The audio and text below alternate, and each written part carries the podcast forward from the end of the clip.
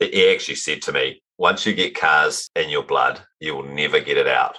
And I remember at the time thinking, oh, that's a weird thing to say. And now I'm looking back, you know, almost 20 years later of being in the, in the car business. And he was absolutely right.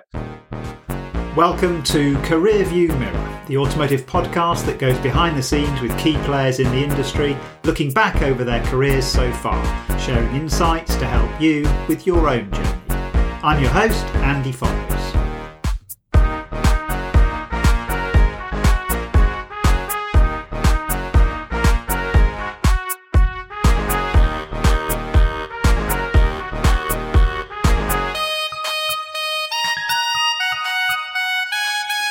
Greg Hedgepeth, listeners. Greg is the CEO of Turners Auto Retail Division in New Zealand. Turners is an iconic New Zealand brand that's been proudly helping Kiwis buy and sell vehicles and equipment since 1967.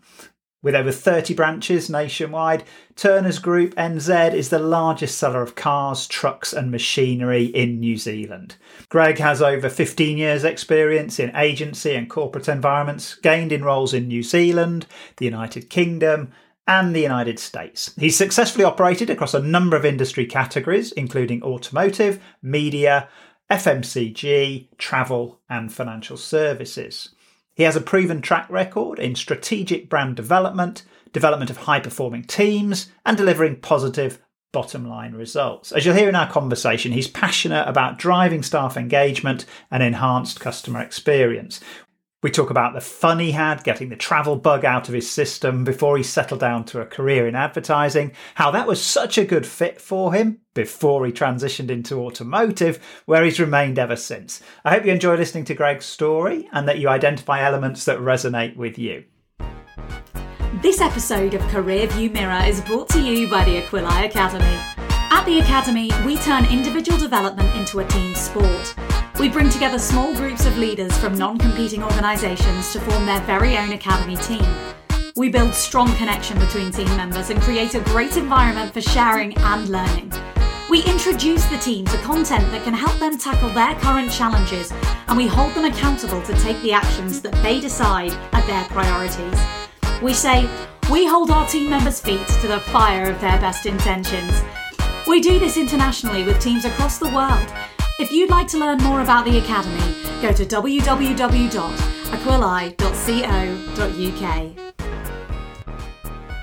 Hello, Greg, and welcome. And where are you coming to us from today? Uh, I'm coming from Auckland, New Zealand, Andy. That is just so good. You're our first guest in Auckland, in spite of the fact that I know quite a lot of people in Auckland and New Zealand. You're our first guest. I'm delighted to have you. Thank you for joining me. And I'm looking forward to your hearing your story. Let's start though with where did it start for you? Where were you born and where did you grow up? Well, funnily enough, uh, Auckland, New Zealand uh, is, uh, is where I, I, started my journey. Um, the other side of the Harbour Bridge, so on the north shore of uh, of Auckland, out in a place called Torbay, was where I was born and, and raised. Um, lovely part of the world, you know, beaches, and spent a lot of time uh, out and about uh, playing tennis and riding my bike and hanging out at the beach as a child and doing all that sort of uh, good stuff that you can do here in, in New Zealand. And um, yeah, so grew up on the North Shore, uh, went to primary and intermediate uh, near my my, my home, and then when I got to college age. Uh, went to a college in Takapuna called Rosmini College. It's a Catholic boys' uh, high school. And the, the reason I actually ended up going there was my brother went to the local school, and let's say he just uh, had a, uh, a fairly relaxing time there. So my parents were adamant that I wasn't going to go there as well. and uh, sent, sent, me along to uh, a Catholic boys' school, which uh, at, at, the time I, I, probably wasn't overly that excited about because all my friends were were going to to the local school. And yeah, when I got there, it was a bit of a culture shock. It was certainly very strict and regimented, and uh, you know you you had to do what you were told, otherwise you you get a whack around the legs with the with the cane. But when I look back on that now, I'm very thankful uh, that I did end up going there, and I think some of the life skills it taught me, and you know the the diligence around getting work done and and and delivering, I think you know it was it was certainly helpful in that respect. So I uh, came out of there and got my, my university entrance and got good grades and, and everything. And uh, I may not have actually had those sort of results. I think if I hadn't have uh, gone to a school like that, particularly, I think, you know, because of the fact that when I was 16, my mother passed away from cancer. And so it was probably a, quite a turbulent time in my life. Uh, and that was right when I was doing all my exams and so oh, forth. Wow. So, um, so yeah, I, I, made it through, and uh, I look back on on that as a, a, positive experience for me, and and I have uh, reasonably fond memories of uh, of that high school. And whilst there was you know, some not so fond memories going on at that time and yeah. in my life. So you had, I'm sorry, I didn't know uh, you lost your mum so early, Craig. You had an older brother mm-hmm. who was uh, obviously like the uh, the test pilot for the school. yeah. And uh, did you have other siblings? No, just just the one older brother. It was just my my mum and dad, and and me and my brother Mark. Right, and uh, so the discipline or the uh, the rigor for, of education, your parents thought you could uh, do with a little bit more, and it sounds like it worked out well for you. But let's just say, if you don't mind, you know, what was the impact of losing your mum at sixteen? Well, it's yeah, it's a bit of a blur, really. I look back on that and think, uh, you know, possibly the my brain has kind of uh, um, you know blocked some of it out. But yeah, it was, it was fairly painful, and uh, I, to this day, I think you know I'm, I'm I am very thankful that I, have made it th- through, and I you know could have very easily have kind of gone off the rails. She was a driving force uh, in my life, so uh, with without her there at that time, uh, it, it, was tough, but somehow managed to to get through, and and I'm still here today. So I can I'm pretty thankful for that. Yeah, no, well, certainly you've made it through, haven't you? You made a, a success of your of your life so far, and yeah, it's important. Just not not for you. Now, I'm just thinking, generally speaking, these things that happen to us when we're younger, they they can have a lasting effect and be still affecting our decision making and our behaviours you know, way down the line. So worth keeping an eye on those things. As I know from personal experience, that's uh, that's what I'm driving at there. Nothing about your situation in particular. So, what was your? Instead, I always ask my guests, Greg, what sort of roles they had visibility of when they were when they were youngsters. So, what did you see your dad doing, or you you know what job your mum had, or things like that? No, I mean, I don't think any of my parents' uh, jobs really had any influence on me. My, my father was actually a retired Navy uh, lieutenant commander, so yeah, he was uh, essentially retired for most of my upbringing, uh, and he'd uh, he'd joined the, the services very young and then retired quite young. So they both had various roles, and I, I don't really think it had too much of an impact uh, on me, with the exception of he was a pilot and he was uh, you know, very much into machines and technology and planes and, and cars and so forth. And I think uh, that fascination around machines and planes and, and cars, particularly, uh, flowed through to me. And I've, I've always had a, a, a passion uh, for cars since I was a little kid. And in fact, on the plane side of things, when I was growing up and when I was about uh, 11 years old, uh, up to about 11 years old, and this was the era of Top Gun uh, when that came out. And, and um, my dad was a pilot, and I desperately wanted to be a pilot. And Top Gun came out, and I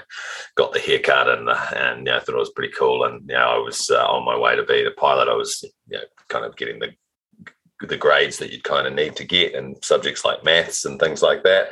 Uh, and it was all very much focused around being a, a, pilot. And then I was at intermediate school one day and they did these random color testing, uh, colorblind testing charts. And they uh, sent the results home.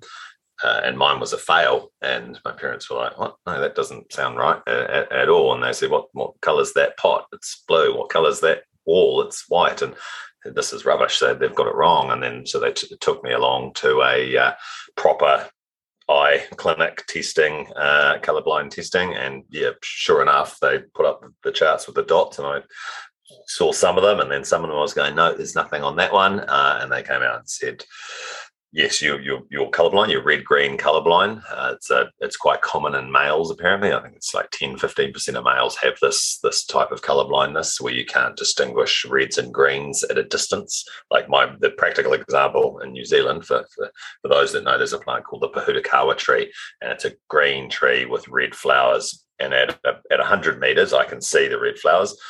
At 200 meters, it just all looks green to me. And that's the only practical application I've ever found of, of this color blindness. But if you're colorblind, you're colorblind. And if you're colorblind, you can't be a pilot. So that was quite a crushing blow, uh, probably for me and for my parents at the time. It was definitely disheartening uh, for a while, but I was a youngster and I kind of, I guess, moved on and wasn't really thinking about my long term career too much at that point in time. So it was about when I was in high school, towards the tail end of my time at uh, Rosmini College, started thinking more seriously about, okay, what am I going to be? And I was good at maths and good at accounting, and I actually thought I'm going to be an accountant, and so was uh, kind of heading down that road and got my university entrance, and then went to Auckland University, enrolled in a Bachelor of Commerce with a focus on accounting, and interestingly, I did year one accounting, and very quickly realised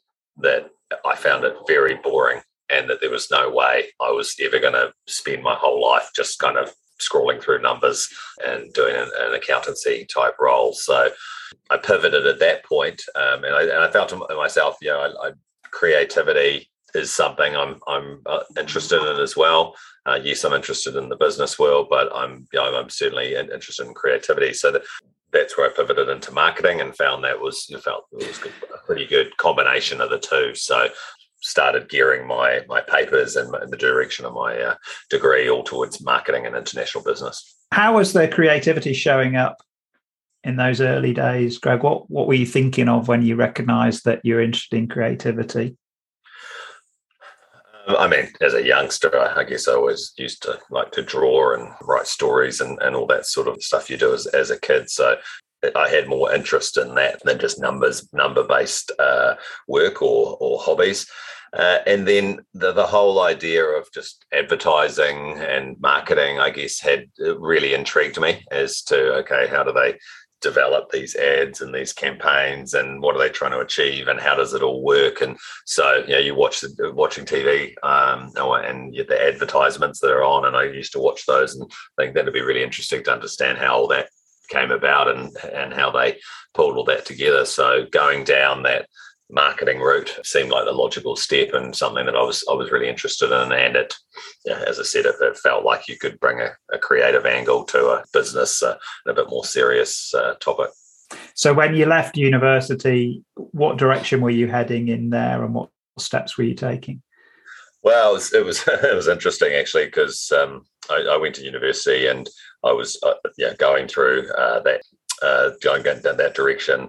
And I had a part time role working at a company called PSP, which was basically granite bench tops. They, they manufactured granite bench tops. So I did, had a part time role I was at university where I was measuring up and quoting uh, off paper, not not going on site. They'd send through plans, and I'd measure up and, and produce quotes uh, for these granite bench tops for this company. And I'd go in for a, a, few hours each day and, and do a bit of that work. And when I finished university, they asked me to come on board as a as a marketing assistant uh, role. They knew that I was doing a, uh, a, marketing degree, so that was essentially my first role outside of uh, after university was working in their marketing department, helping market their services you know, kitchen companies and and to consumers and so forth. So that was that was fun. It was good. It was based in Albany. It was near where I lived, and I enjoyed it. But all the while, uh, what else was happening uh, was I discovered I had a love for uh, snowboarding and and and the snow. And so most weekends while I was at university, me and my friends would jump in the car on a Friday night. We'd drive down to Ohakune and uh, spend the weekend down there snowboarding. And yeah, certainly got very hooked on that. And then a lot of my friends then started taking off to in the summertime they, they were going to to North America and staying at the ski resorts there and in the wintertime to down to Queenstown.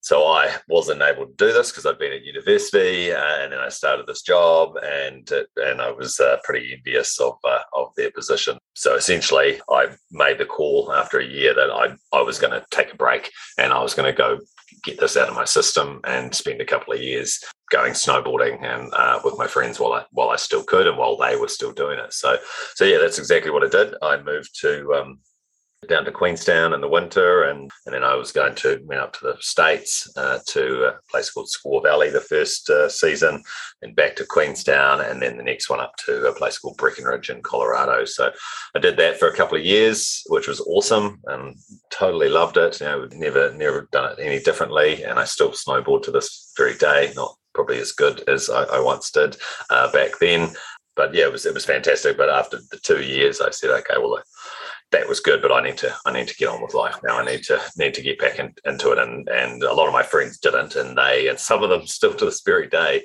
are living in ski resorts uh, around the world, and uh, you know instructors and doing things like that, uh, or living in Queenstown and you know living a life down there, but also spending most of the time in the snow. Whereas I just tend to do it on a you know once a year winter holiday somewhere these days. But yeah, it was it was a great great time in my life, and I, I certainly think there's something to be said for life experience um, around the world uh, when you're growing up as opposed yeah. to just a classroom or, or business. So, how long had you been at university? When, how far through your course were you when you decided to take the time oh, I out? Finished. I finished. You finished. Yeah, yeah. Okay. Yeah, yeah, yeah. You know, I, I, was, I was adamant. I needed to get that done. I, I okay. I thought, no, but I was thinking if I, if I don't finish it, I'll never go back.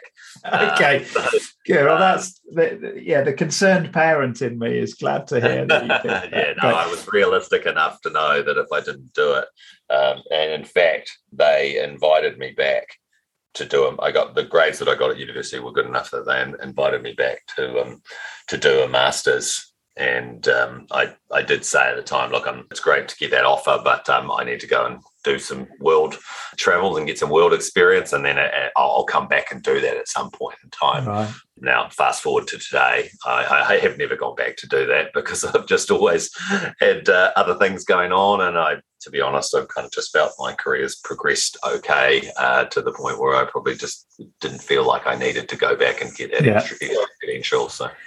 And when you were overseas snowboarding, were you working then, or was it just pleasure, or were you instructing, or what were you doing? Uh, no, just pleasure. Yeah, I'd, I'd, kind of in the breaks in between, I'd paint houses. Um, so just go hard and just spend like three months painting houses, save up money, and then get enough money to go over, and then you know spend three months there while the snow was good and then come back, do the same, then go down to Queenstown. You know, so it's kind of three months in Auckland working, three months overseas, three months in Auckland working, three months in Queenstown. So yeah, that that, that went on for a couple of years.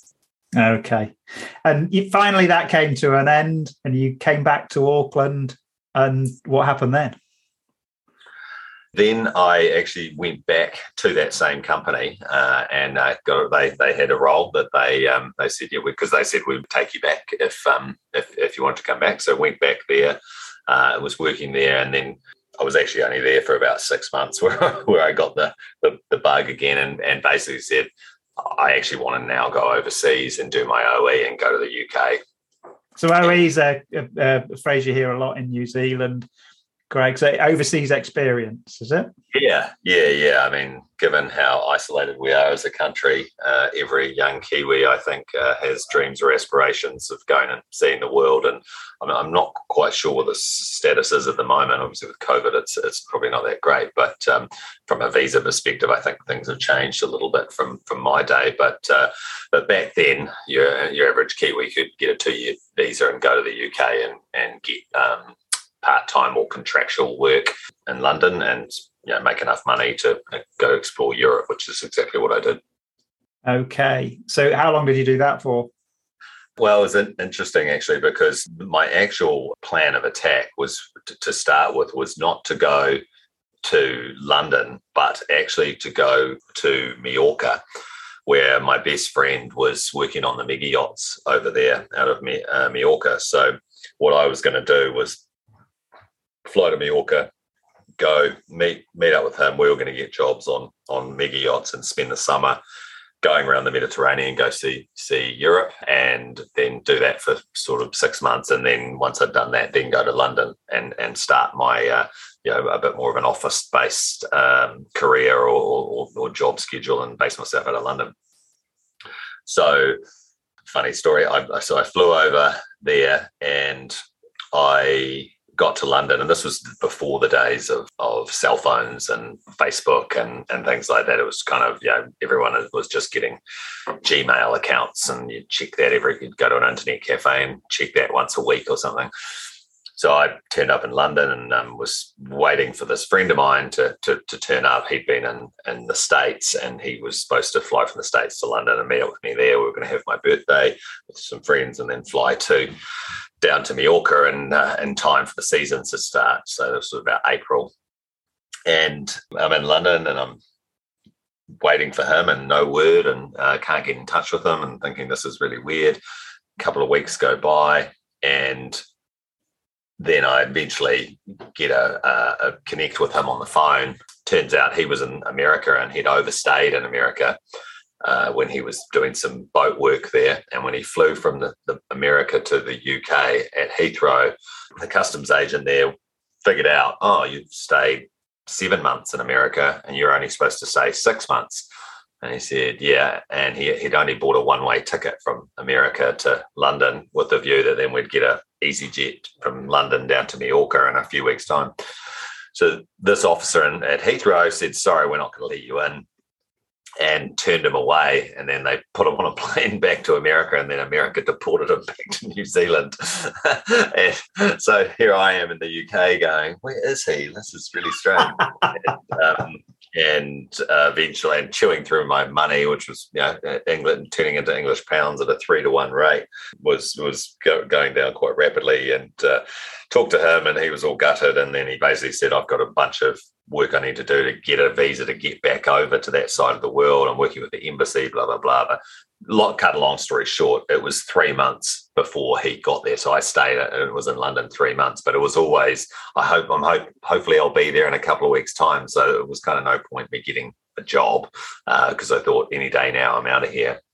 He eventually turned up. Uh, and then we took off down to Mallorca. And um, unfortunately, we'd kind of missed the start of the season and all the boats had gone. And we stayed down there did some work on day work on boats and and had a nice time, but it wasn't exactly what I thought uh, it was going to be in terms of actually cruising around the, the wider Mediterranean. But on the flip side of that, the big positive that came from that over the time I was stuck in London, I was spending time uh, with a, a, girl uh, from New Zealand who I knew, uh, who is now my wife, and it was that time that we spent together and and got together. And then she came down and saw me in Mallorca, and then after I'd been in New York for six months. I kind of went, right, I'm going back to see her and, and moving to London. Uh, and uh, we've been together ever since. So I always love it. Uh, say to uh, to my kids, you know, if it wasn't for Uncle Adam uh, getting kicked out of uh, of, the, of the UK, we might not be here today. Uh, so yeah, every, everything happens for a reason, I guess, and uh, and that was absolutely a, a, positive that came out of a, a negative uh, situation. I love it. What a happy ending. Mm. Um, brilliant. So, where does that take us, Greg? To London, um, and so then I moved to London and um, spent you know about a year, year and a half there, and just did as Kiwis do, just different kind of roles, financing, kind of short-term contracts, three months here, three months there. I think I worked for Woolworths at one point, worked for ABB Group at another point yeah, just basically uh, did these roles and then went traveling for a few months. You know, we hired a van at one point and um, went through, did 10 weeks around Europe in the van with me and, and, and my, my girlfriend at the time, who's my wife now. And yeah, had a great time. And then her visa was up because she, she got there before me. And we were thinking about what we were going to do. And then some friends of ours that were living in the States said, come visit us on holiday in Florida. We went over and did that, escaped the English winter and it was this beautiful paradise, a place called Sarasota, Florida. And they said, then we said, wow, this is amazing. And they said, why don't you guys come stay and live here? And um, we've got a big house and you can stay with us. And so we did that actually. So we left uh, after about a, a, year and a half in, in the UK. We went to the States, lived there, and did some work there. I was working for the for got a job selling advertising for a, the New York Times subsidiary, the local newspaper down there, the Sarasota Herald Tribune. And uh, yeah, worked down there and and had a great time. But then once again, after about a year, we kind of got a bit homesick and went, yeah, this has been nice and it's paradise, but it's probably time to get home to New Zealand and start thinking about settling down and a family and all that sort of stuff. And as most Kiwis do, whenever the idea of marriage and family comes up, first thing they think is get home to New Zealand, right? Because it's a great place to, to raise your kids. So that's what we did. Came back to New Zealand and uh, left the States and yeah, and then then settled into I guess the, the probably the, the, my my actual career. Got the had all the travel and everything out of the uh, out out of my system, uh, and came back to New Zealand. And, and at that point, you know, I, I, so I'd done some marketing roles, I'd done some finance roles. Uh, but what I was really feeling quite passionate about was actually drilling more in, in, into the side of marketing around advertising and actually you know, the actual creating of the campaigns and, and so forth. So I ended up getting a job uh, with a small uh, advertising agency in Auckland uh, called Metro Media, uh, which was an independent agency. It was about 20 people up in Ponsonby. Uh, a couple of couple of young guys ran it, and uh, yeah, started working with them as as account manager. basically running a few different accounts for them, and it was it was it was great. It was it was kind of everything I wanted to do. I found my my place. I found my footing, and uh, this is my career. As essentially, I, I, at that point, I said to myself, you know, from the creativity angle, from the dealing with people, from the understanding and uh, your consumers, and, you know, and and actually being able to create activities or campaigns that have an impact and you can see the impact all, all, that stuff really resonated with me and i was i was happy and thinking i found my way forward and and, and this is me so I did that for a couple of years, I think two or three years.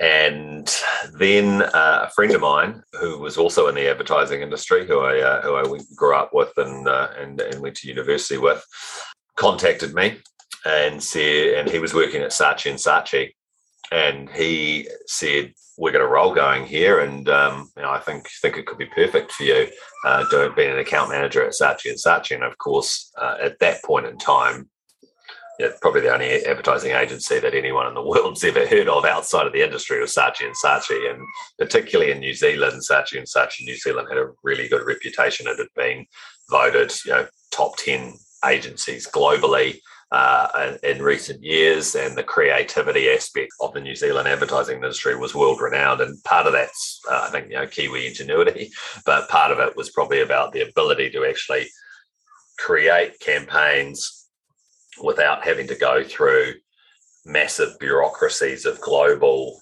corporates where you've got to get approval from 15 people around the planet in order to get a campaign away and you know that stifles creativity to be honest and the edginess of it disappears and when the edginess disappears the effectiveness disappears as well to, to be fair. So Saatchi Saatchi globally was at, at, the pinnacle and Saatchi and Saatchi New Zealand was at the at the pinnacle of the, the Saatchi empire and, and the global advertising uh, industry. So I leapt at that opportunity uh, and took that role. It was sad to say goodbye to the guys at Metro Media. I'd, I'd become quite close to them, but they understood that it was yeah, that I couldn't turn this uh, opportunity down. Uh, so I took took the role of Saatchi and Saatchi and and did, did account manager for a couple of years, and then uh, I think it was yeah two or three years after that got promoted to an account director, and I was working on brands like Emirates, uh, Lexus. Uh, did some work on Toyota and um, New Zealand Dairy Foods, which was uh, is now Fonterra, and it was awesome, amazing culture. It was, you know, work hard, play hard, and uh, it wasn't quite the the Mad Men uh, like uh, that like you see in the stereotypes of the big boozy lunches and the, the whiskey cabinet in the office and all that sort of scenario that had probably stopped about 10 years before I, I got there. But uh, it was certainly a, a, fun environment and it was, uh, yeah, it was diff, but you, you worked hard for your money. Like it, there was barely a night went by when uh, when I didn't leave the office, you know, until seven or eight o'clock at night, and, and everyone was in there. The place would be humming, uh, and uh, and sometimes it would be humming, and people would be having you know, drinks at their desk while working and spitballing ideas and and so forth. And it was great. And I thought to myself at that time, I'm here. I've I, you know I've I've made it. This is the best it could be. I'm you know an account director at Saatchi and Saatchi.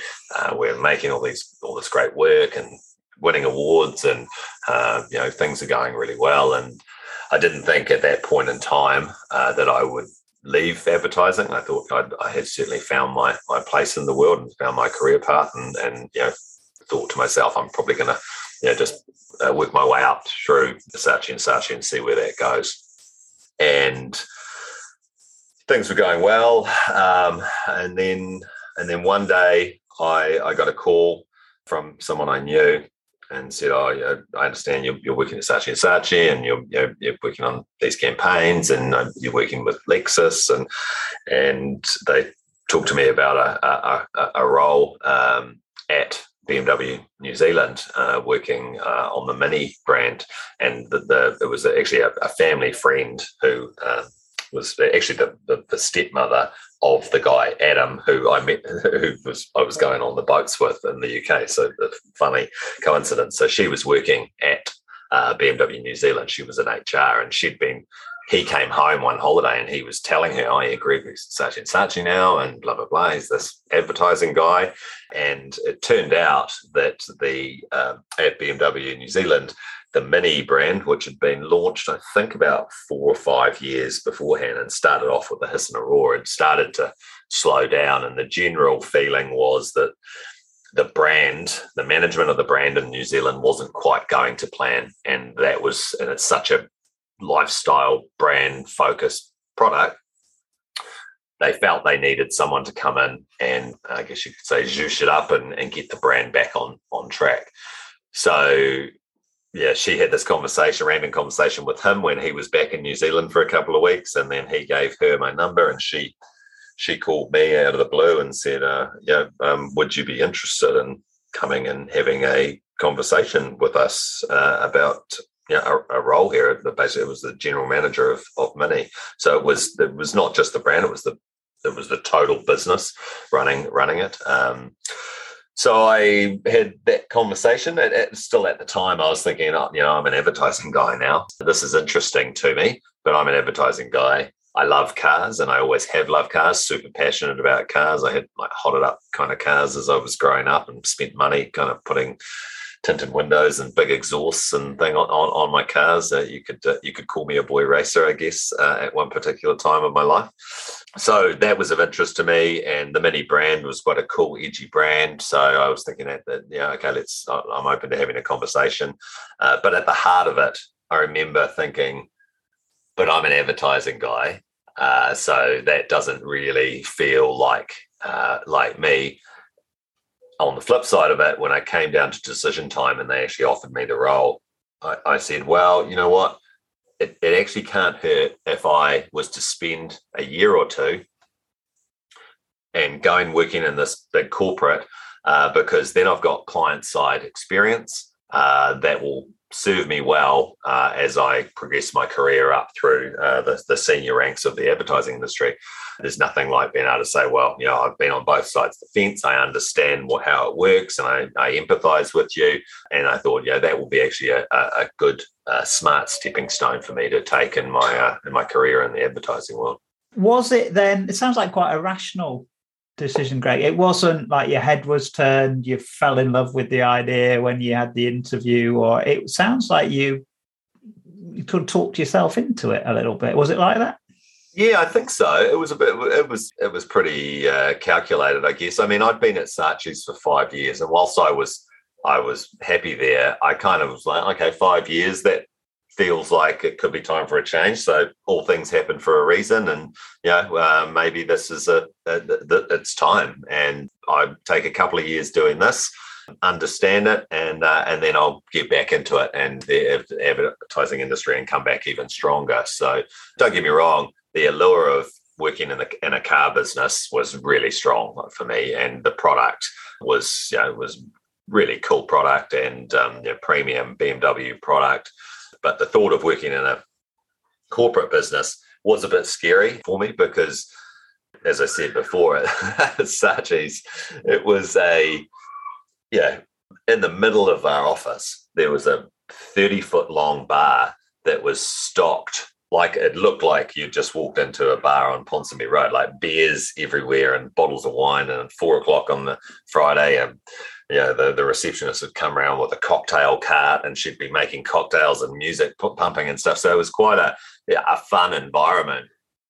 And so the the idea of going back into a, a corporate world was a, a little bit nerve wracking. But as I said, I I thought it would actually serve me well. So it was quite a rational decision, but I'm thinking long term, and I always do try to think long term when I'm making decisions and not just be short term and impulsive. I thought it ticked a lot of boxes in that respect. So I thought it would be a, a positive overall. And how was the reality then compared to uh, the sort of rational assessment that you'd done? What was the experience like for you? it was a stark contrast. It was really like when I walked, so I was wearing jeans and a shirt every day at Saatchi's and then turned up at BMW and it was like, well, everyone's in ties and suits and, and everything. And, you know, walk into the office and it's deadly silent. There's no noise whatsoever, no music going. So it was it was pretty stuffy, to be fair. And uh, I, I must admit, I was thinking at some point, what have I done? This is potentially a, a massive mistake, and my work life enjoyment uh, factor might go out the window uh, a little bit but um, a guy called Mark Gilbert, uh, yeah, who, uh, who you know, Andy, uh, he he hired me. Uh, he was the one that, that, that ultimately made that decision and brought me in. He actually said to me, "Once you get cars in your blood, you will never get it out." And I remember at the time thinking, oh, that's a weird thing to say. I don't, don't really know what, it, know what he means. And now I'm looking back, uh, you know, almost 20 years later of being in the, in the car business. And he was absolutely right. I think once you do get into the car industry or the automotive industry, it is quite challenging to, to leave that industry and go into selling widgets or screwdrivers or whatever it might be because it just doesn't have the flair or the passion or the uh, excitement i think of dealing with you know buying and selling cars and experiencing uh, you know all that product and, and the good things that come along with it. So um, and to uh, to his credit uh, he was open to change uh, and changing that environment to to a degree. So over time uh, i was able to lose the ties, uh, convince them to lose the ties and lose the suits. And uh, I think by probably by the time uh, you were at uh, BMW uh, New Zealand, it was a bit more informal than that. It certainly wasn't suits and ties every day like it was when I turned up there in uh, in 2007. And yeah, from from that point, I did that role for I think it was a, about a, a, couple of years. And then he asked me if I wanted to. I, he was happy with how the marketing improvements program was going on Mini. And so he asked me if I'd actually take over that for BMW as well. Uh, so I moved into a BMW and Mini role, uh, handling the, the marketing for, for both of those brands. Did that for a year. Uh, and then he uh, uh, was, was happy with how that was going. So had uh, asked me to actually then just take over sales and marketing for the for the entire company for BMW and for Mini. So I was the head of sales and marketing uh, and that went for that role was uh, for about five years. And uh, that was that was good. Actually, it was a good competitive battle. Uh, we were, uh, you know, market leadership is super important to those premium brands. And when I took over the business, uh, we were a distant second to Audi, which had been pretty strong for the last few years. And the the goal was, you know, get back to number one and and beat Audi. So there was some work to do. You know, the brand I think uh, needed some life support in New Zealand to make the BMW brand relevant to your average Kiwi who is quite an outdoorsy, lifestyle, sporty person. And so we had to to make some tweaks there, and then you know working with the dealer network to help them kind of maximize their performance. And always knew it wasn't going to be a overnight uh, success story or an overnight uh, project but uh, yeah, so it took me three years to get it from a number two uh, into the number one position. So I think it was in 2013 we got back uh, to, to, number one, which was the ultimate goal, and that was uh, absolutely, uh, as you would have seen from the, head office in uh, in Germany, very much the the key objective for any market to be in the market leading position for the premium segment. So, so that was that was a big coup and a lot of hard work and a lot, a lot of a lot of late nights to get to that point, and a lot of you know, both sales, marketing, and you know, dealer development uh, work went on in that space to to achieve that, and then uh, yeah, managed to um, managed to, to, to hold on to that uh, that number one position for the next couple of years before the next I guess, uh, stage in, in uh, my career at BMW.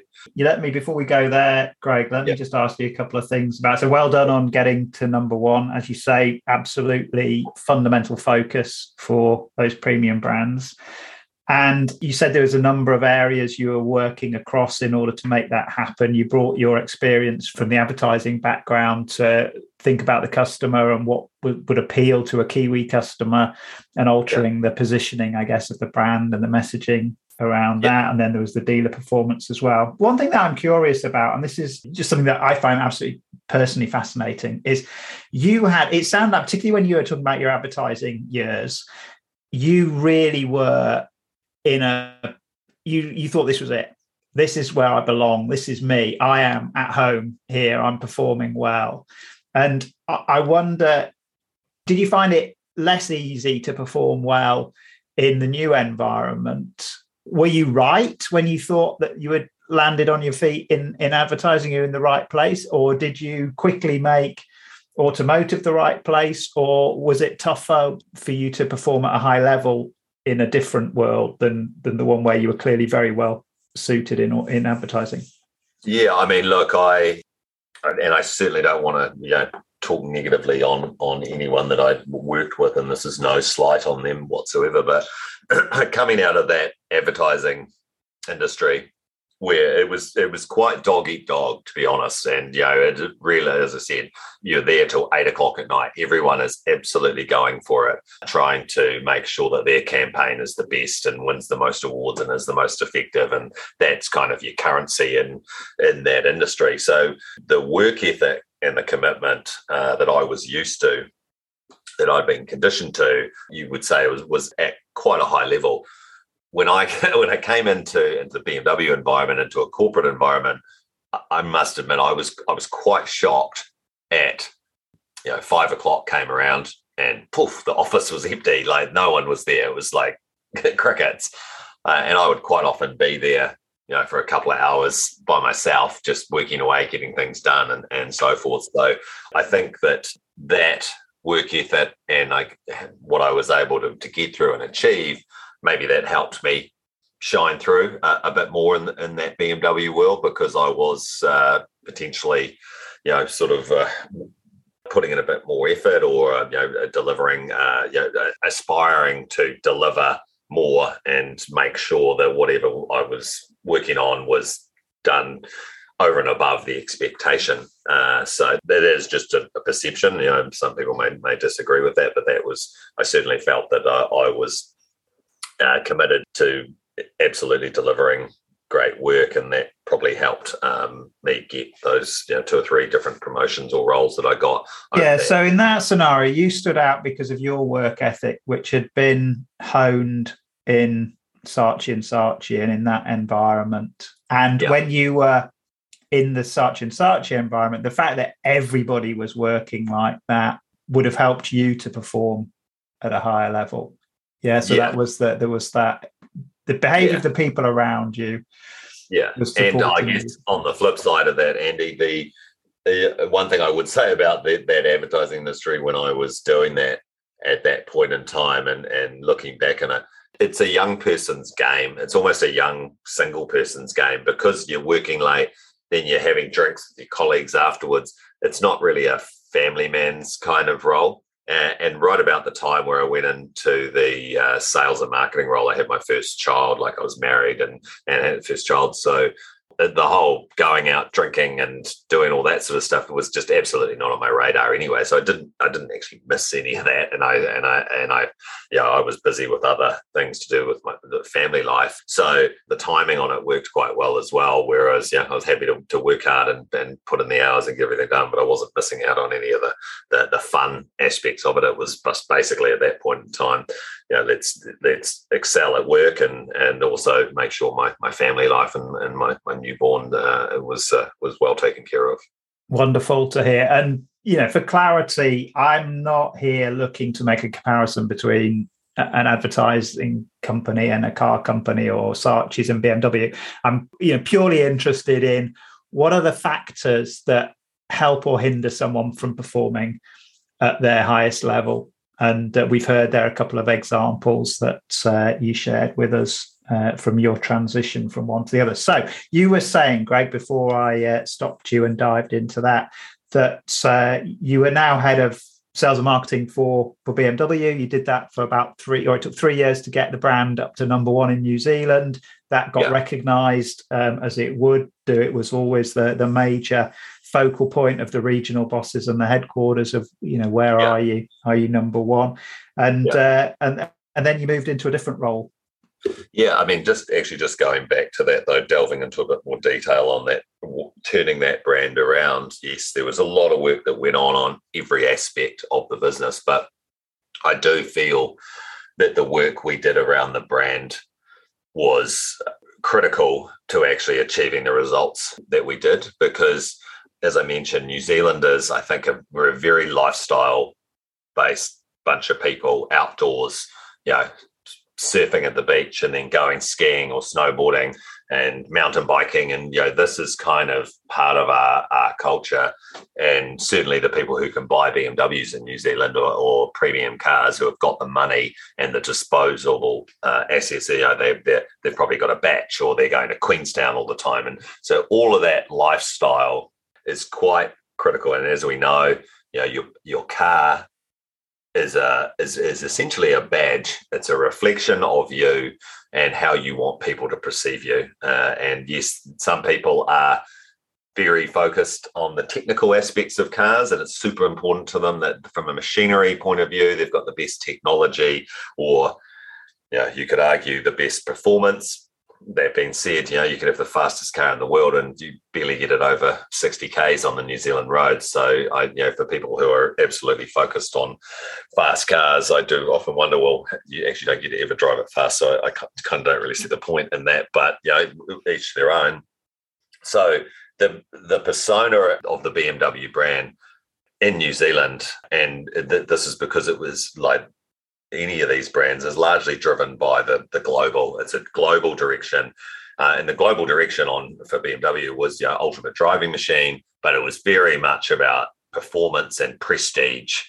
And we did a bunch of research, and my and my suspicions were confirmed that your average Kiwi didn't really want a badge of prestige and overt luxury, which is kind of what the BMW brand stood for at that point in time. In fact, a lot of the, the research groups that we talked to were saying, we actually want the opposite to that. We want understated. We like luxury, but we want nice things, but we want a bit more understated. We want it to reflect our uh, lifestyle. We certainly don't want it to scream rich, overt money and unfortunately, a lot of the communications that were coming out of know, head office kind of had those undertones in them because they do resonate in a lot of markets. You know, there's a lot of lot of I mean the Asian markets and so forth very big on luxury, right? They it's all about luxury and prestige. That's the the key driver.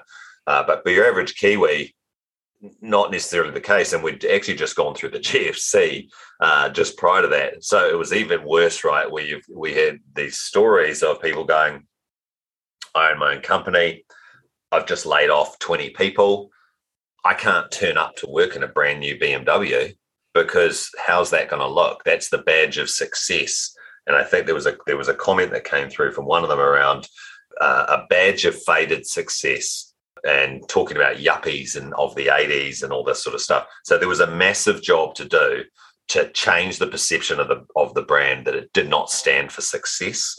It stood for ultimate driving machine is the direction we went down. And ultimate driving machine is about what being fit for purpose so you can do anything in any conditions. And so that's the direction we took it. We had to kind of fight the head office in a lot of respects because we were coming up with our own campaigns that weren't in line with the global campaigns and weren't following the global direction. I mean, the look and feel was, but the wording, the messaging was different.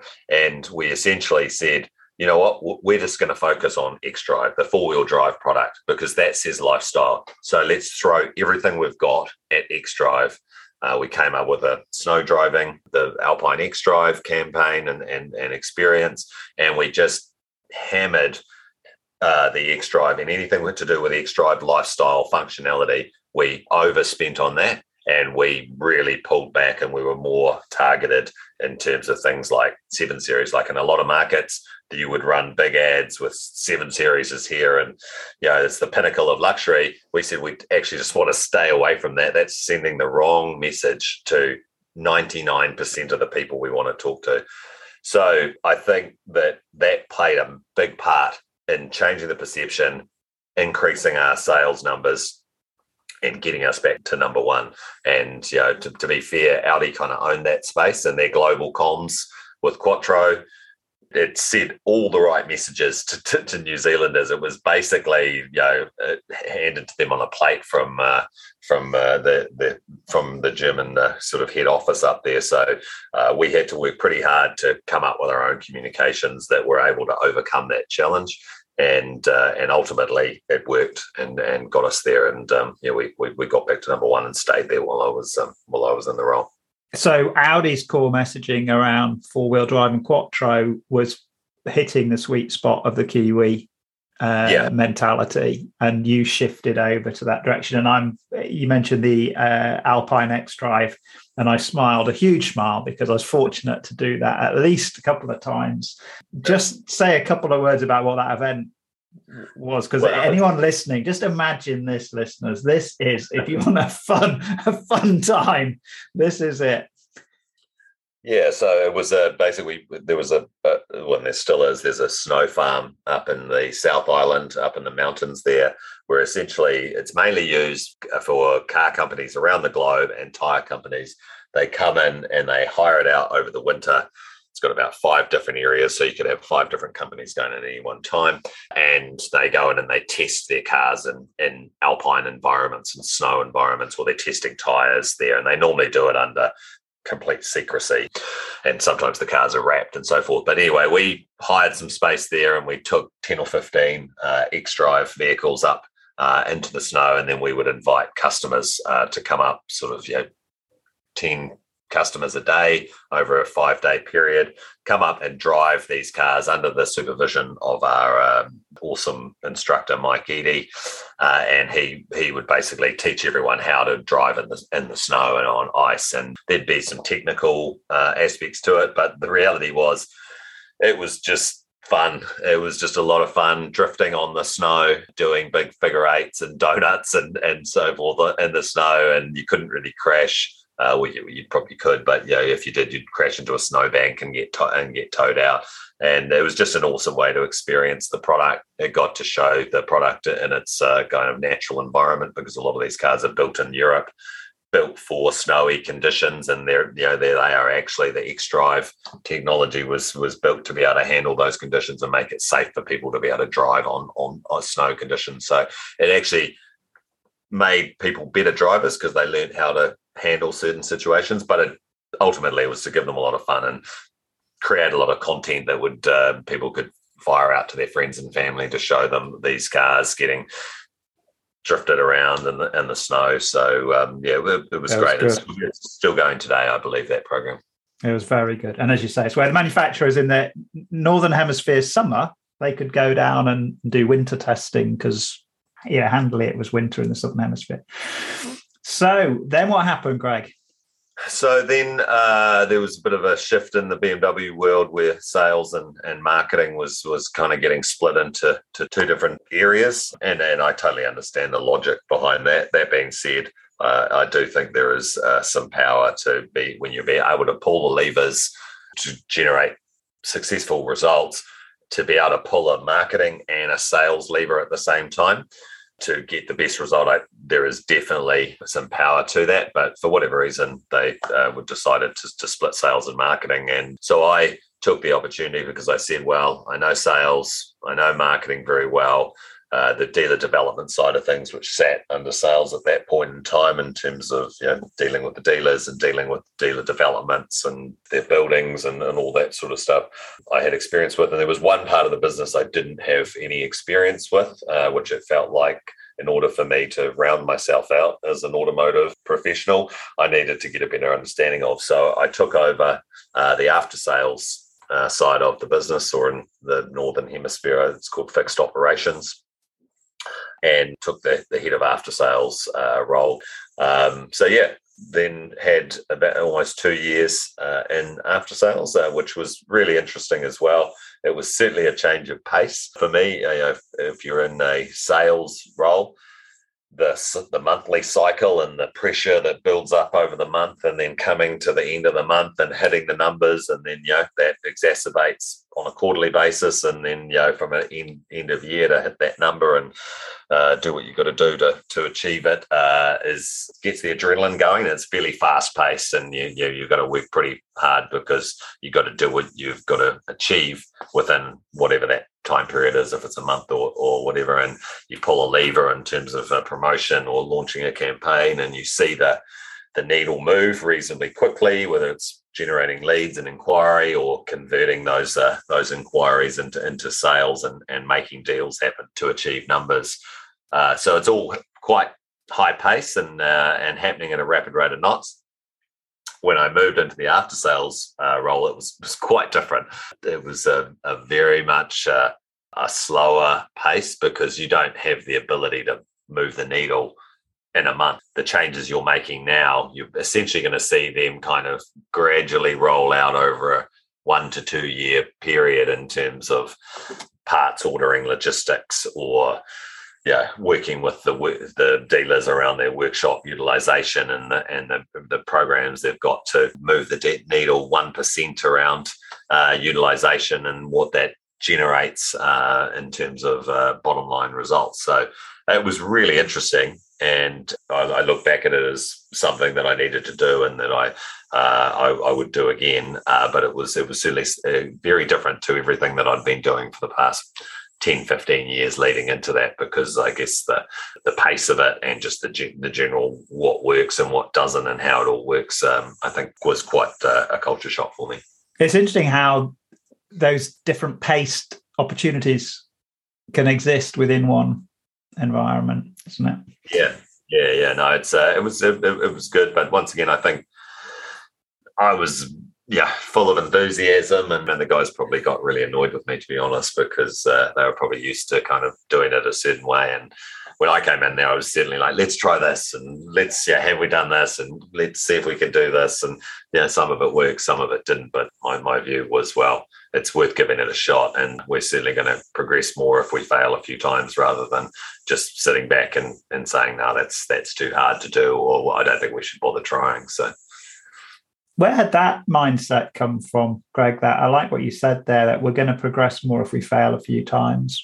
Where did you pick that up?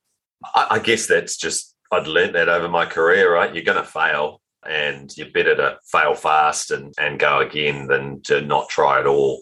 And I think yeah, certainly coming in under Mark's guidance when I started there in 2007, there was a lot of willingness to to try things and to yeah, let's let's give things a go and and move quickly. Uh, you know, not go through too much of a heavy approval uh, process.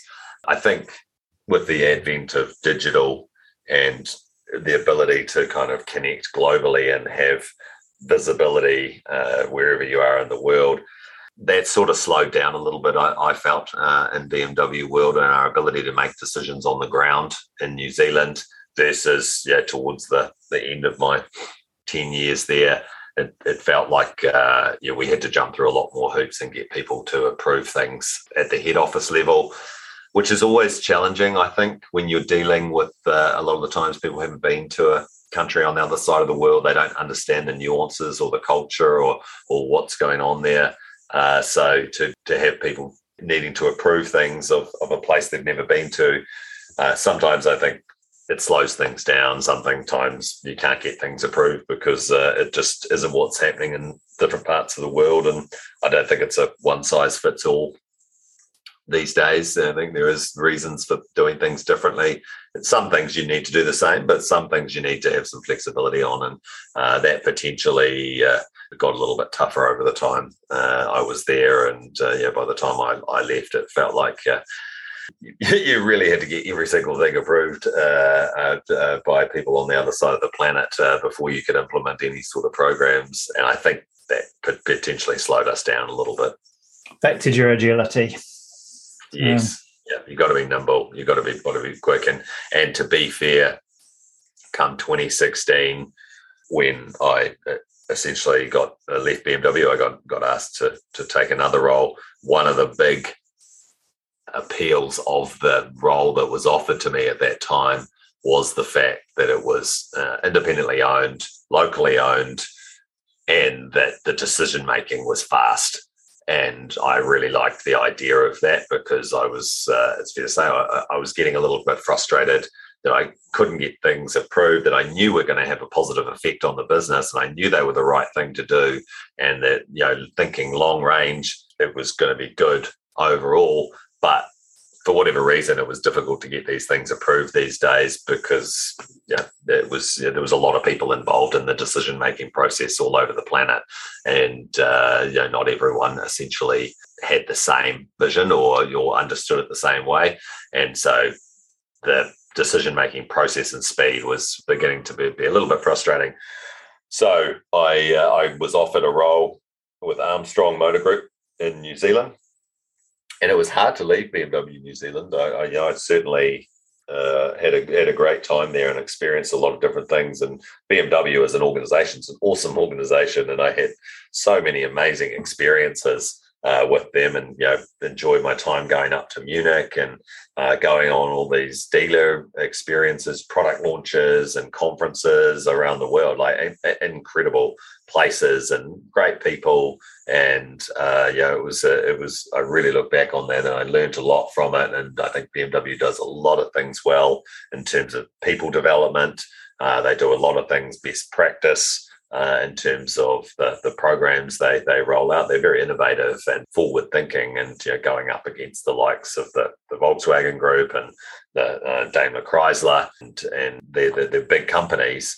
Uh, so they, they have to have to think differently. And uh, I think some of the stuff, a lot of the stuff they were doing was was super impressive. Uh, and I took away a lot from my time there and learned a lot. And they put me through a lot of you know, leadership training that I, I, I still use to this this very day. And uh, yeah, it was it was hard to leave. It was really uh, they they were talking to me about international opportunities as well. And unfortunately, as I said before, I'd, I'd, done my OE, I'd done my international travel, I'd come home to New Zealand to get married, have kids, and raise my children there. And the idea of moving to, to Munich or the idea of move, moving to another international market me and, and my wife basically made a joint decision that that was just not us at that time. And the only next logical step in that in my career with BMW was actually to move overseas and go do the the expat assignments. And uh, it seemed interesting at first, uh, but when I started look, delving a bit deeper into it,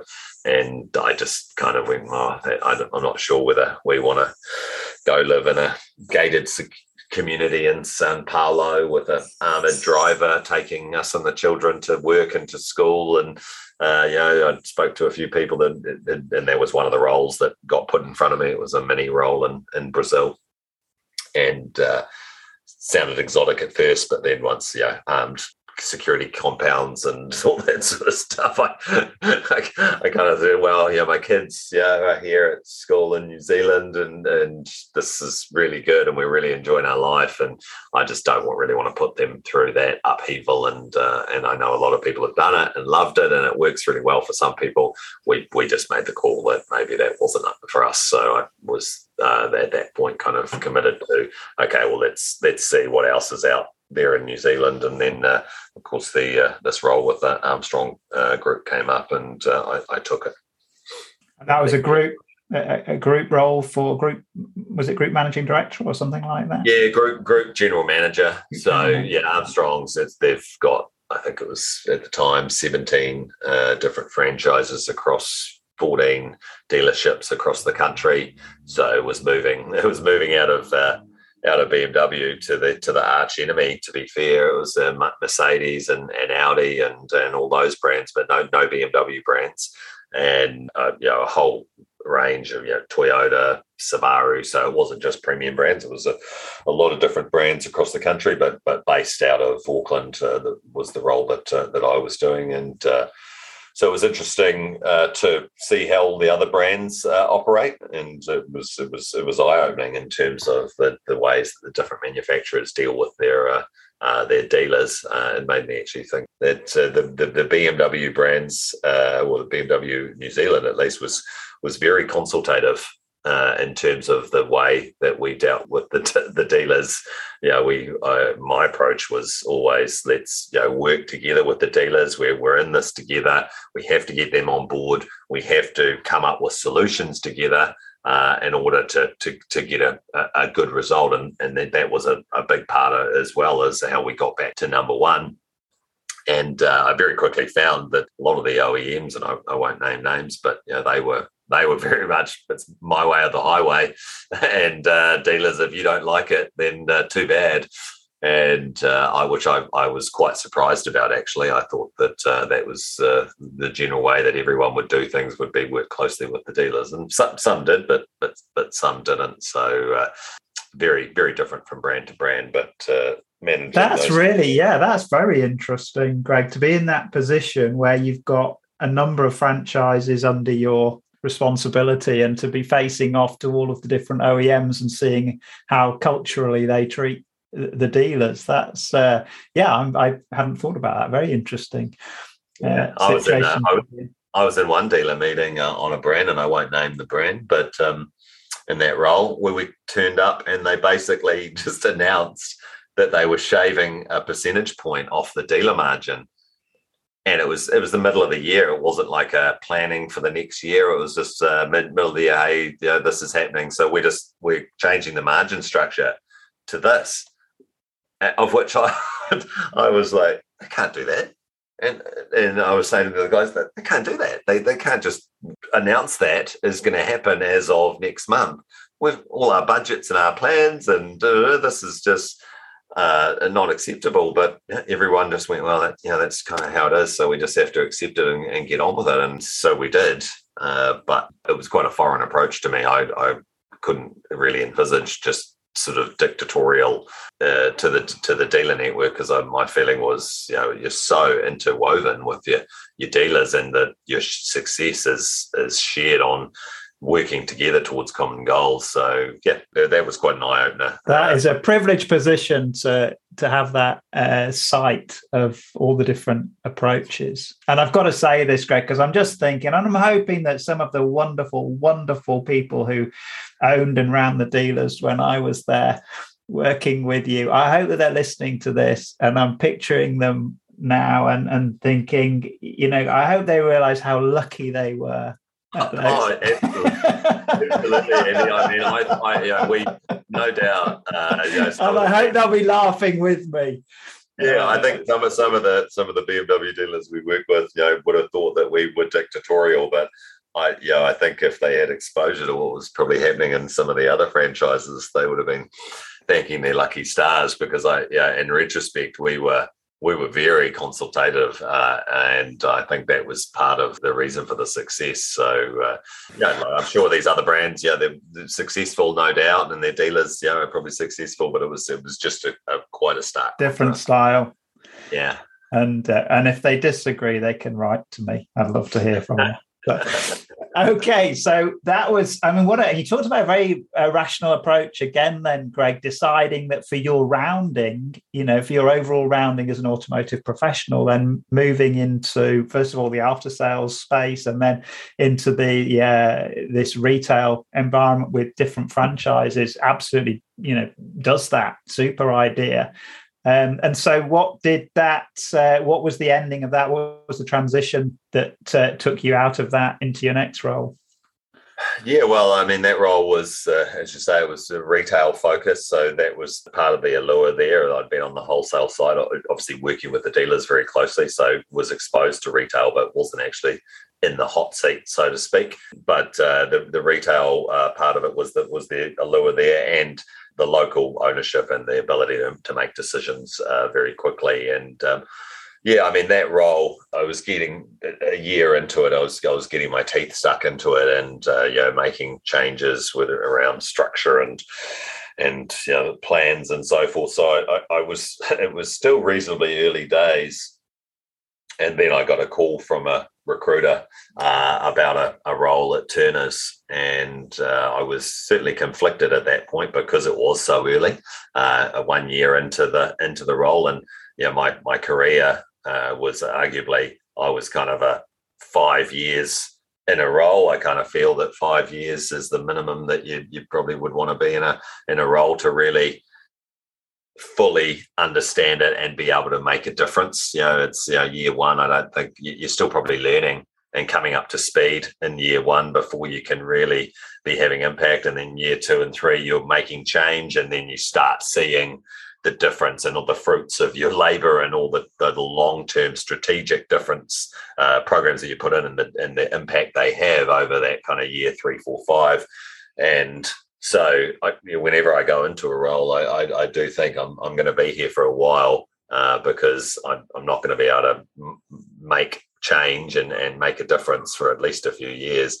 So had kind of kicked off that process there, and um, it was the only one year in, and uh, then I got this call, and I was certainly conflicted from a wow, this I, I've only just started making change here, and you know the job is not done on the flip side of that, went along and and agreed to uh, to meet with the, the guys from Turners, and I was just blown away by the feel I got for it and the opportunity uh, in that business. And I guess this was transitioning out of new into used uh, because my experience in the car world had been new, and then going into into a used only uh, business, which is, is Turner's core business. We we don't have any uh, any new franchises.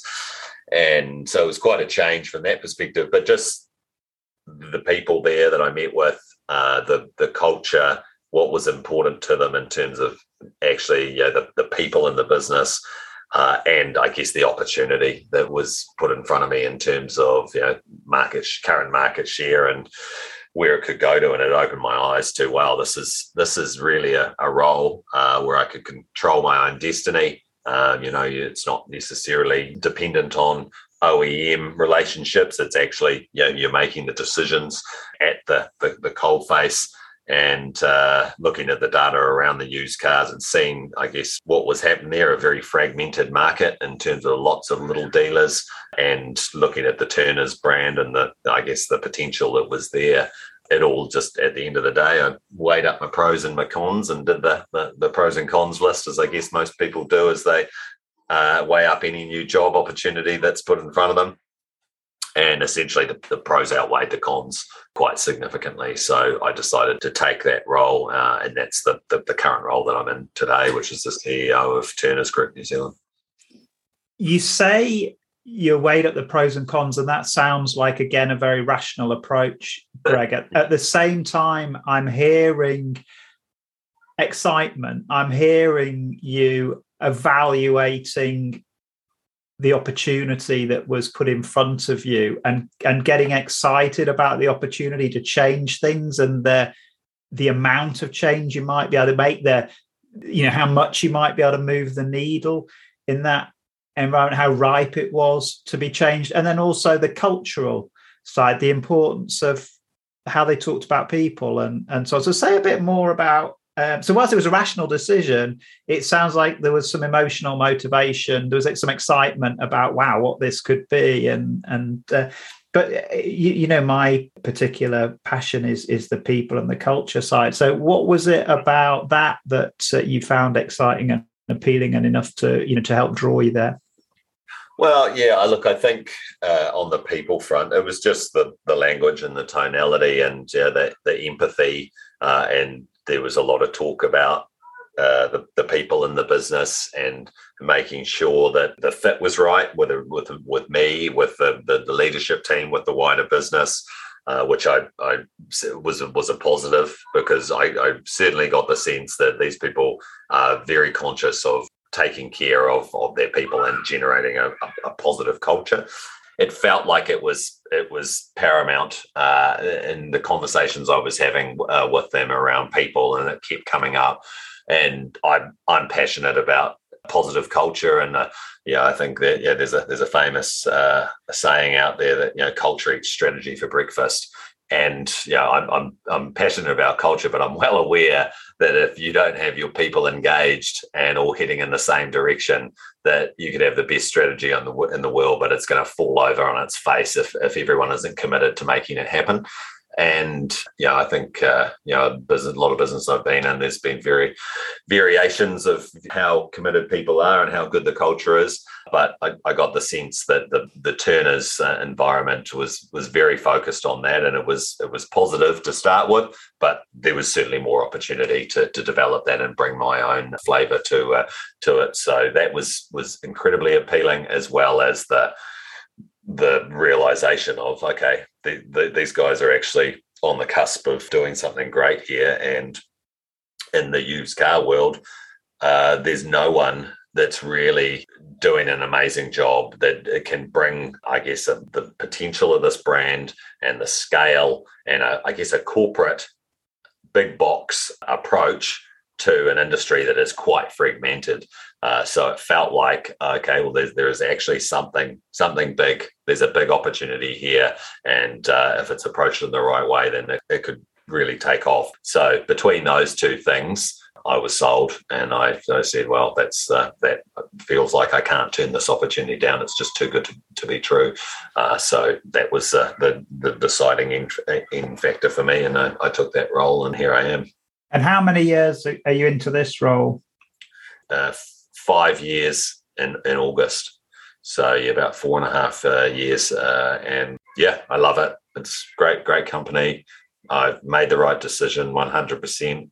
The culture and this business is uh, is super strong. Everyone is really committed. We're gonna, know, we run a, a system called Peakon, uh, which is uh, like an employee engagement survey or platform where you know every every three months we survey the staff we're asking them you know what they like what they don't like rating us out of 10 in terms of the way that we do things and uh, and how, what they think of the business. And yeah it's it started off uh, pretty good and it's just gone from strength to strength. And where everyone in the business and all my leadership team is absolutely bought into the you know let's make sure our team are happy because overall we're going to those people are going to stick around for longer and they're going to give more and everyone's going to be working towards the same goal and you know our, our guiding principles and our vision and so forth. So uh, that is that's you know what I probably talk about the most uh, with the with people in the business with the leadership team. And uh,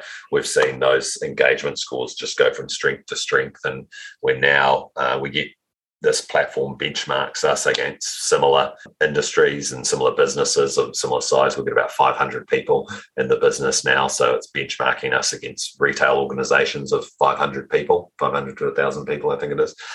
Uh, and we are in the top 10% of businesses like that in terms of our engagement scores. So we know we're, we're heading in the right direction and our business results back that up, right? And we have uh, we've certainly through the face of COVID, and there's some market stuff going on there, which is is driving uh, that up over the last year or two in regards to margins and and results. But yeah, we're we're going we're going really well.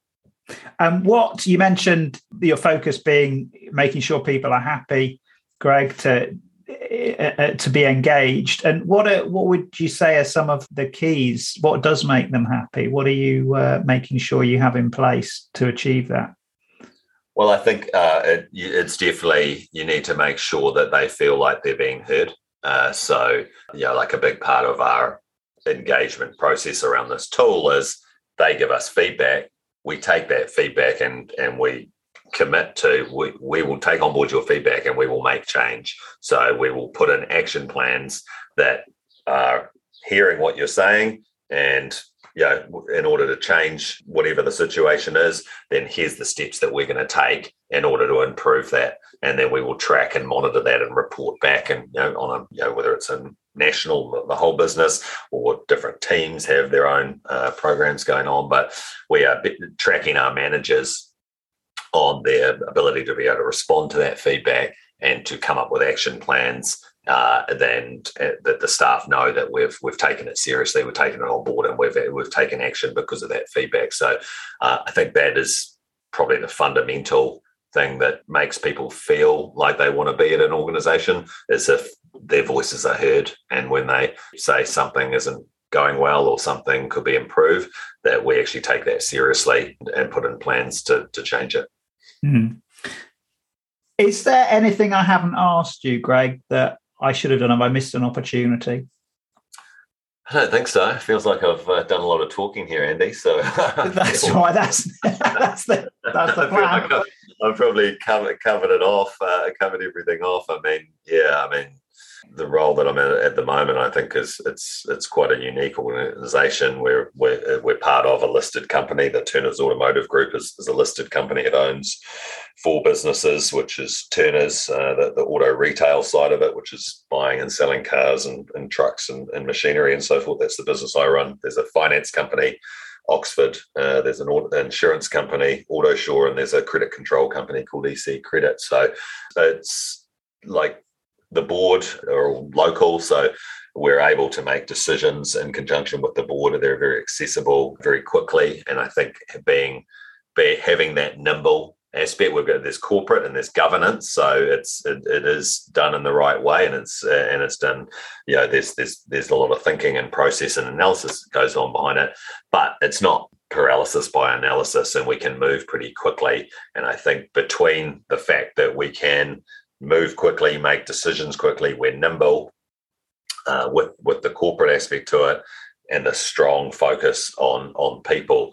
All of those three things add up uh, to a pretty uh, winning formula, and uh, the business overall is, is, is going very well. And I certainly myself, you know, have, have, never worked anywhere like this. I think it strikes the perfect balance, and I'm I'm very happy with the, the move and uh, happy with how things going. And I think uh, there's a big opportunity in front of us. And when we look at businesses across the UK and the States. So there's like the CarMax in the States and there's the car shop in, in the UK and there's other ones more online focused. I think uh, Cazoo and Carvana, and uh, we we certainly have aspirations uh, of uh, emulating what those guys are doing, and we're, we're we're we're heading down that road. And in the digital space, we are uh, we've we've got you know, an IT team or digital team of almost fifty people, and uh, we are very committed to to the digital future, and we're ready to go for the whole online interaction, and we're, we're, we're heading down that track. But uh, interestingly, I don't think Kiwis are, despite the COVID situation, are quite ready to uh,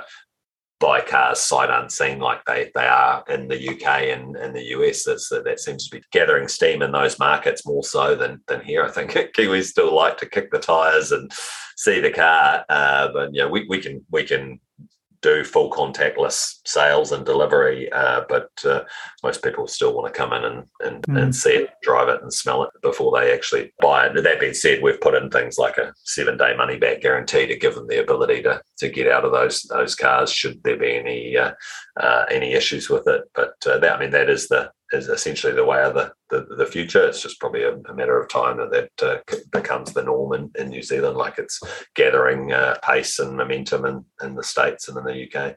Yeah. And uh, so you're definitely in an interesting part of the industry that's uh, transforming rapidly, as you say, across the world. And I'm pleased to say we've had guests from Cazoo and uh, from Carvana on the show, if you like. So, uh, if you want to check them out and find out what they what they might be thinking about now, then uh, that, that's there. Rupert Pontin and uh, Leopold Fisser. Yeah, it's a, it's amazing. You know, you look at the valuations of these companies. Uh, are just uh, unbelievable as to you know, what the market's pitching them at. So, no doubt the opportunity is there, uh, whether it's uh, in North America or in Europe or in this part of the world. Indeed, quite remarkable. So, excellent talk to you, Greg. Thank you for sharing your story with me and with our listeners today. I there was a number of yeah concepts, ideas that came up throughout your journey. I, I make a habit of just summarizing afterwards some of the things that stood out for me. And uh, I'll I'll do that. And uh, yeah, thanks very much for joining me. Great to talk with you again. Yeah, thanks for having me, uh, Andy. And yeah, really nice to, to see you again. It's uh, been been way too long since uh, I've seen you down this part of the world. So I will second that. Here, here. There's definitely uh, it's we're long overdue. Yeah, yeah. Well, you, you, I, I, did see at one point you came back down for a visit, eh? So, uh, so hopefully, when the world gets back to some normality, you can get back down this way again. Yeah, absolutely. Thanks very much, Greg. All the best. Enjoy the rest of your day. Yeah, enjoy your evening. Thanks very much. Cheers. Cheers. Thank you. Bye bye.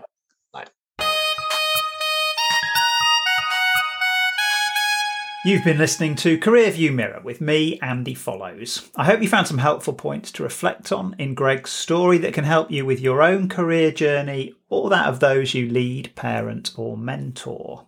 You are unique, and during my conversation with Greg, you'll have picked up on topics that resonate with you. For me, a few elements stood out the disappointment of realizing he was colorblind and therefore not able to be a pilot and follow in his father's footsteps, that he lost his mum at a relatively early age, and how tough I imagine that was. The fun that he had in the early years once he'd got university done, he went snowboarding for a couple of years and then did his overseas experience. He wasn't in too much of a hurry to get into a career and he made the most of the time that he had before he did that. And when he did get into a career mode, taking it very seriously, finding himself feeling very at home in Saatchi and Saatchi with the culture and the work ethic there and the creativity and how it fitted that time of life that he was in as well. How he then transitioned from an advertising agency into automotive and uh, the differences he observed there. His approach to career decisions based on asking himself what am I missing or what will make me more rounded? And as a result of that, he gained experience in sales and marketing, in after sales, in retail. And each time he became more rounded and therefore more attractive to his next employer. The importance of a positive culture. How can we make people happy? was how he put it. And the result of that being how engaged they become and what that does for the culture, the environment, the productivity. But also the role that chance plays in the direction we take. If his friend Adam hadn't overstayed in the US, Greg wouldn't have met his wife. And if Adam's stepmother hadn't asked Adam that day what Greg was up to, he wouldn't have been approached about the mini role. And if he'd not taken that, so many other steps wouldn't have opened up. I don't know about you. I try so hard to feel in control of what I'm doing and my journey and and so on. And it is interesting to be reminded of the luck that's involved. Takes a little bit of the pressure off, maybe. You can contact Greg via LinkedIn, uh, and there's a link in the show notes to this episode. We pu- we publish these episodes, as you'll know by now, to celebrate my guest careers, listen to their stories, and learn from their experiences. And I'm genuinely interested in what resonated with you. If you have any comments or feedback, if you've got questions, or if Greg's insights have helped you, then do let us know by leaving a review. Your feedback helps us to grow. You can leave a review on Apple Podcasts or Podchaser, or you can find the episode on our Instagram at CareerView Mirror and comment there. Wherever you do it, I don't mind. Just any feedback from you, any reviews, always appreciated. And thank you to all of you who've shared your feedback so far. Thanks also to Hannah and Julia, who, as part of the Career View Mirror team here at Aquilai, works so hard to deliver these episodes to you. Aquilai is a boutique consultancy in the auto finance and mobility industry. We offer our expertise as a service to help you design and deliver projects that develop your business and the people within it. Contact me if you'd like to know more about that. If you want to know more about who our next guests are going to be, then follow us on Instagram at Career View Mirror. And remember, folks, if you know people who would benefit from hearing these stories, please show them how to find us. Thanks for listening.